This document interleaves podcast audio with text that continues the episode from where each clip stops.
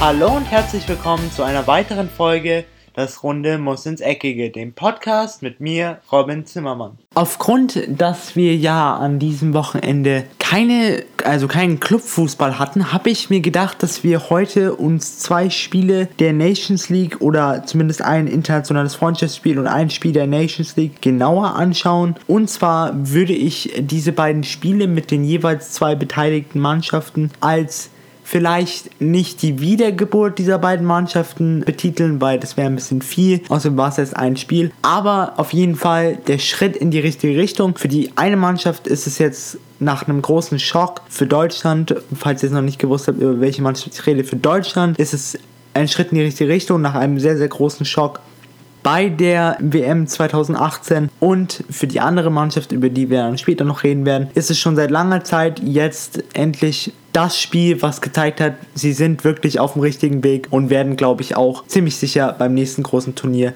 wieder ganz vorne mit dabei sein. Beginnen wollte ich aber erstmal mit dem Spiel Russland gegen Deutschland. Und zwar machte Jogi Löw etwas, was ich schon seit langer, langer Zeit erho mir erhofft hatte. Und zwar spielte er mit nur jungen und talentierten Spielern. Er hatte natürlich hinten im Tor Manuel Neuer, hier hätte man vielleicht auch einem anderen Keeper eine Chance geben können, unter anderem Bernd Leno, der aktuell sehr, sehr gut spielt für den FC Arsenal. Aber einen Manuel Neuer drin zu haben, ist immer was Positives, auch für die jungen Spieler, die dann wissen, sie können sich auf ihren Hintermann hin verlassen. Aber davor wurde es dann sehr, sehr jung und ähm, sehr, sehr talentiert, wie ich finde. Hatten wir zum Beispiel in der Dreierabwehr Rüdiger, Süle und Ginter. Davor hatten wir Kehrer, Kimmich, Havertz und Hector. Und vorne im Sturm hatten wir die drei schnellen Sané, Werner und Knabri.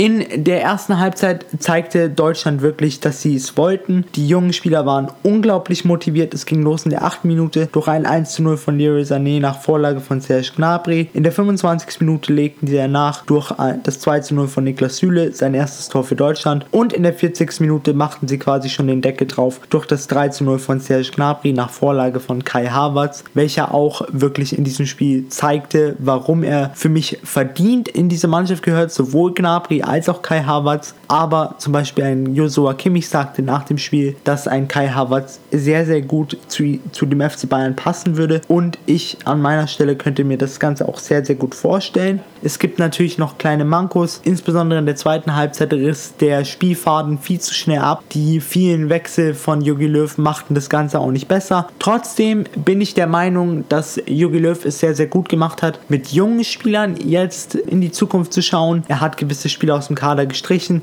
Es gibt auch das Gerücht, dass ein Jerome Boateng gar nicht mehr ein Faktor in der Nationalmannschaft sein wird und nur noch ein Niklas Süle, was ich persönlich für eine gute Entscheidung halte, auch wenn es mir etwas leid tut für Jerome Boateng und er natürlich sehr, sehr viel für die deutsche Nationalmannschaft geleistet hat. Aber mit jungen Spielern wie Kai Havertz, wie Werner, wie Gnabry, wie Leroy Sané, wie Rüdiger jetzt voranzugehen und zu schauen, können wir daraus eine richtig, richtig gute Mannschaft formen, wovon ich wirklich stark ausgehe, weil diese Mannschaft hat Potenzial mit eben einem Kai Havertz, der sowohl offensiv sehr, sehr gut spielen kann, als auch sich nicht zu schade ist, zurückzuarbeiten. Mit einem Kimmich auf der 6 ist zwar eine neue Position für ihn, aber auch eine Position, die er sehr, sehr gerne spielt, wo er sich sehr, sehr gut aufgehoben fühlt. Aufgrund seiner Zweikampfpräsenz, seiner Stärke nach vorne, aber auch seinem Passspiel. Dann vorne mit drei wirklich schnellen, wirklich starken Spielern, mit Werner, Gnabry und Leroy Sané, bin ich einfach der Meinung, dass das der richtige Weg für die Zukunft ist und so die deutsche Mannschaft wieder große Erfolge feiern wird.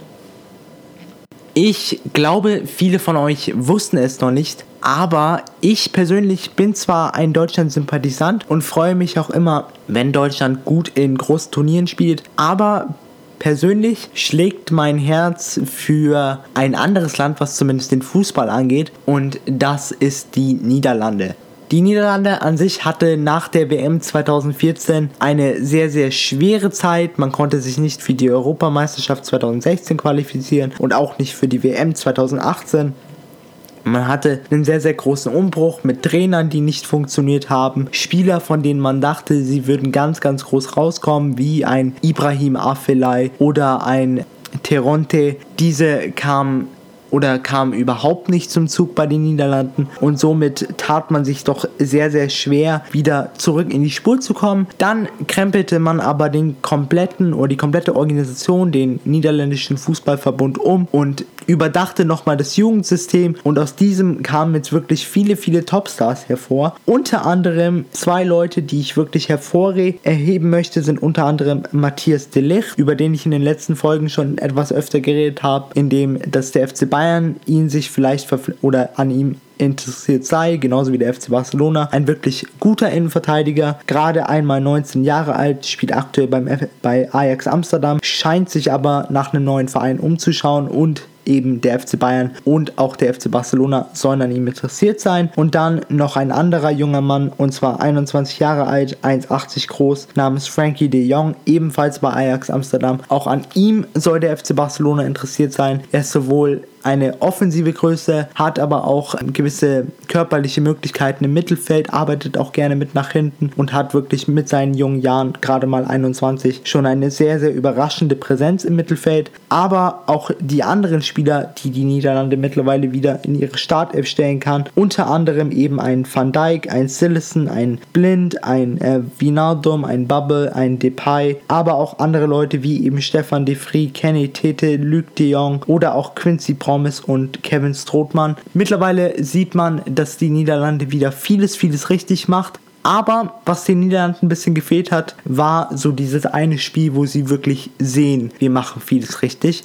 Dieses Spiel kam jetzt an dem letzten Spieltag der UEFA Nations League. Und zwar war das das Spiel gegen den aktuellen Weltmeister Frankreich, welche aber auch etwas überraschend mit eigentlich ihrer so gut wie Top 11 aufliefen. Im Tor hatten wir Hugo Lloris, davor hatten wir Pavard, Raphael Varane, Kimpembe und Digne. Davor hatten wir Kante, Nsonse und Matuidi und vorne die Dreierreihe im Sturm waren Mbappé, Griezmann und Giroud. Also alles andere als schlecht. Die Niederlande zeigte aber insbesondere in der ersten Halbzeit, wie gut sie doch mittlerweile aufgestellt ist, insbesondere in der Defensive. Frankreich kam zu fast keiner Chance, hatten auch gerade mal für Frankreich Ansprüche glückliche 41,5% Ballbesitz und Quäntchen Glück hatte die Niederlande dann auch und zwar in der 44. Minute bekamen sie einen Elfmeter für sich, den dann auch Jorginho Wijnaldum zum 1 zu 0 verwandelte.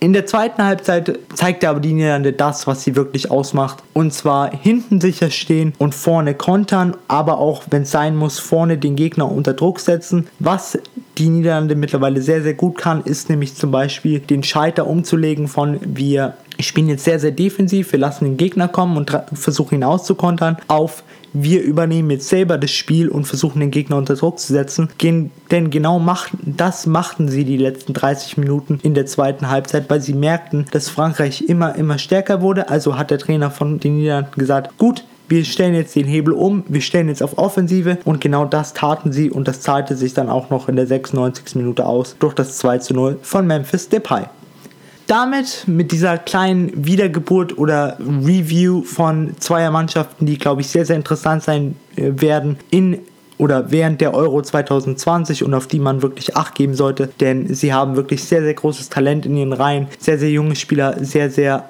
aufmüpfige Spieler, die jetzt langsam wirklich die großen Stars oder die etwas älteren Stars verdrängen und die wir wahrscheinlich mehr und mehr in Zukunft sehen werden. Deswegen dachte ich mir, dass das für die Folge ein gutes Thema wäre. Ich hoffe natürlich, es hat euch wie immer gefallen. Ihr habt jetzt erstmal eine schöne Woche und wir hören uns dann am Freitag wieder, wenn es heißt, willkommen zurück zu einer neuen Episode von Das Runde muss ins Eckige. Das war's jetzt erstmal von mir. Ich bin dann draus und ciao. Und das war's auch schon wieder mit einer weiteren Folge Das Runde muss ins Eckige, dem Podcast, wo ihr alles rund um König Fußball kompakt auf die Ohren bekommt.